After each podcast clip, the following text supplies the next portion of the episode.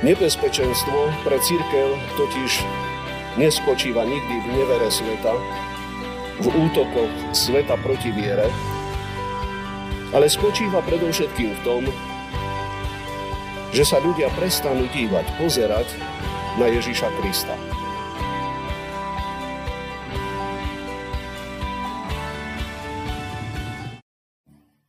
Milosť vám a pokoj od Boha nášho Otca, od Pána Spasiteľa Ježiša Krista. Amen. Božie slovo, ktoré nám poslúži za základ dnešnej zvesti, máme zaznačené u Matúša v 14. kapitole, v druhej polovici verša 29. a v 30. verši, kde čítame tieto slova. I vystúpil Peter z lode, chodil po vode a šiel k Ježišovi. Ale vidiac, že je vietor, preľakol sa počal tonúť a vykríkol, Pane, zachráň ma. Amen. Toľko je prečítaného Božieho slova. Bratia a sestry, aké je to zvláštne v tom krátkom príbehu. Peter najprv chodí po mori a potom sa zrazu začne topiť a musí volať o pomoc. Prečo Peter neprešiel povodia až celkom k pánovi Ježišovi. Prečo sa topil? Veď sa má takto, že Peter sa ponáhľa oproti pánovi. Dokáže kráčať po vlnách mora, lebo má svoj pohľad, svoj zrak upretý, upriamený na Ježiša. Pozera sa na Ježiša. Všetko, čo bolo za ním, opustil, všetkého sa zriekol každej bezpečnosti života a svoju vec, svoj život položil úplne na Ježiša. Ale tu ho zrazu napadlo, že on predsa nikdy nemal takú sílu viery, aby mohol chodiť po vode. A pritom sa sústredil na seba, začal si všímať okolie s jeho nebezpečenstvami, ktorému chceli ohroziť život. A už nevidel zrazu pred sebou pána, ale videl len burlivé vlny, ktoré sa dvíhali a strašný vietor. A toho sa zľakol. A keďže už nevidel Krista, začal klesať do vody a topiť sa. V týchto slovách Evanielia smieme poznať tajomstvo duchovného úpadku, rozkladu či mŕtvoty církvy, neraz aj s jej duchovenstvom, či s členmi církevných zborov. Nebezpečenstvo pre církev totiž nespočíva nikdy v nevere sveta, v útokoch sveta proti viere, ale spočíva predovšetkým v tom, že sa ľudia prestanú dívať, pozerať na Ježiša Krista. A tu je začiatok úpadku, rozkladu, duchovného umierania našich zborov církvy. Sme sústredení príliš na seba, na to, čo je okolo nás. Až príliš máme otvorené oči pre tento svet, pre zemský život s jeho hmotnými hodnotami. Sme stvorení, bratia a sestry, pre tento svet. To je pravda. A je aj pekné od nás, keď poctivou prácou nadobúdame hodnoty, z ktorých sa smieme tešiť a mať aj ozajistnú radosť. Ale nikdy sa to nesmie pre nás stať prekážkou, ktorá by nám zastrela pohľad na Krista. Žiaľ Bohu, sme svedkami že aj mnohí z duchovenstva a aj mnohí obyčajní cirkevníci žijú naozaj takto viac pre seba a robia len to najnutnejšie. Robia mnohé veci ako by len z puhej povinnosti. A ako málo lásky, ochoty, služby je po cirkevných zboroch to vidieť, keď prechádzame tými cirkevnými zbormi keď sledujeme život. Keď sledujeme aj teraz napríklad pri tom sčítaní, ako to vyzerá, okoľko sme upadli, koľko zase povstalo tých, ktorí sa neprihlasili k žiadnemu náboženstvu. Nuž, my ľudia sme často veľmi opatrní. Tak opatrní, že radšej robíme neraz menej ako viac. Len aby sme sa možno nevyhli nejakým ťažkostiam, pohrdaniu, pohaneniu, aby sa o nás snad nehovorilo, že patríme k tým, ktorí veria ešte dnes tomu,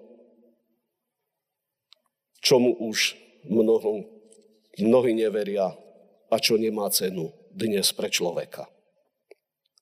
A tak mnoho razy sa my ľudia prestávame pozerať, upierať zrak na Krista a pozeráme viac na seba, na svoje rodiny, na svoje okolie a takto začíname postupne duchovne upadať, klesať, tonúť. Keď hľadíme do minulosti, tak vždy sme nejako tak hrdí a lichotí nám odvážny postoj doktora Martina Lutera, že vystúpil aj proti cirkvi, zoprel sa jej moci, že napadol neomilnú papežskú stolicu, aby tak oslávil pána a svedčilo živom Bohu, ktorého církev vtedy zahalila do rúcha nedostupnosti. A pritom jeho postoji nastalo duchovné prebudenie, oživenie církvy duchom svetým. Nastal zápas v živote ľudí o poznanie pravého Boha, ktorý sa nám zjavil v Ježišovi Kristovi. Človek sa navrátil k svojmu nebeskému Otcovi ako márnotratný syn z Ježišovho podobenstva. Podobenstvo o rozsievačovi ožilo – Prišli hlásatelia živého slova, prišli noví a noví horliví pracovníci na vinicu pánovu, aby orali, siali, štepili, opatrovali. A takýchto horlivých ľudí, takých vodcov by iste naša církev a naše zbory potrebovali v čo najväčšom počte. Ale ako ďaleko sme vzdialení od takéhoto duchovného prebudenia a oživenia. Veď dnes sa malo kto pýta, tak ako Luther, ako vlastne ja obstojím pred svetým, spravodlivým Bohom. Ako keby sme sa prestali báť Božieho hnevu. Naše srdce muselo veľmi stučneť a otupieť, keď v živote kresťanov sa dnes ako si Boh už neberie vážne ani jeho hnev nad našimi prestúpeniami, nad našou neposlušnosťou či nevernosťou. Ako by sme zabudli na tie známe slova písma, že viac sluší poslúchať Boha ako ľudí. A preto je na čase, aby sme sa snažili v cirkvi čo najhlbšie poznávať Boha, jeho spravodlivosť, prísnosť a iste aj lásku záchranu, spásu, ktoré sú nám dané v Ježišovi Kristovi. Je na čase si uvedomovať, že je hrozné upadnúť do rúk živého Boha. A je na čase, aby aj církev poznala svoje omily, svoje poblúdenia a aby sa videla aj v tom obraze desiatich panien, že nemá dostatok oleja viery, pravej zbožnosti ani poslušnosti voči pánovi cirkvi Ježišovi Kristovi. Církev dnes vo svete a v nej aj duchovenstvo i členovia zborov musia uznávať v pokáni, že sme sa v mnohom previnili a mali by sme si klásť otázku, ako sa aj my zachránime pred Božím hnevom. Musíme sa začať viacej báť Boha a väčšného zatratenia a nájsť v Ježišovi vždy ospravedlnenie, odpustenie hriechov i spasenie. Len potom môžeme pochopiť, že Ježiš je zachraňujúcou láskou. K nemu sa treba vrátiť, poznať svoj hriech a znovu hľadieť na Ježiša a volať spolu s Petrom, Pane, zachraň nás.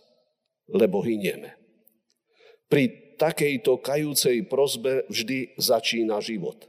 Tam začal aj život Petrov. Peter bol vydaný na smrť, topil sa a zrazu hľa žije.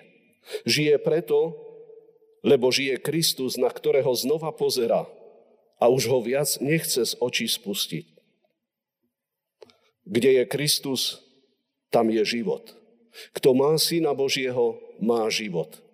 Pri ňom a s ním všetko žije. I církev, i zbory, duchovenstvo, i cirkevníci.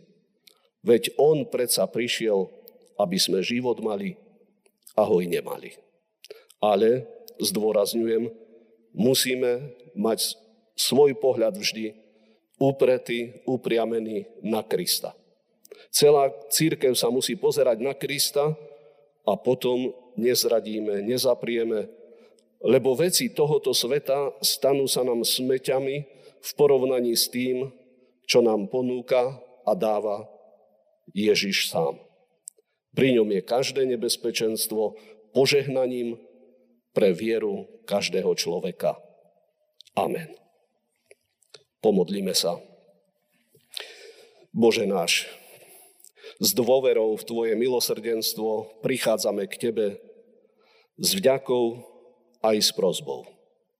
Ďakujeme Ti za svetlo pravdy, spásy a života, ktoré preniklo až k nám. Ďakujeme Ti za ochranu a pomoc, ktorú si nám až doposiaľ preukazoval a zvlášť vo chvíľach, keď sme klesali pod prívalmi mnohých nebezpečných ohrození a strácali sme zo zreteľa Teba.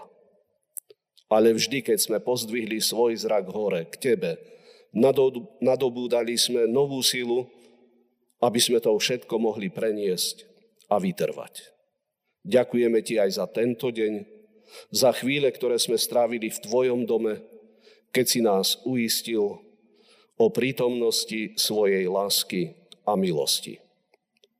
Prosíme ťa aj za našu církev, ktorá je spoločenstvom tvojich vyznávačov, za slovo života, ktoré nás dvíha a posilňuje.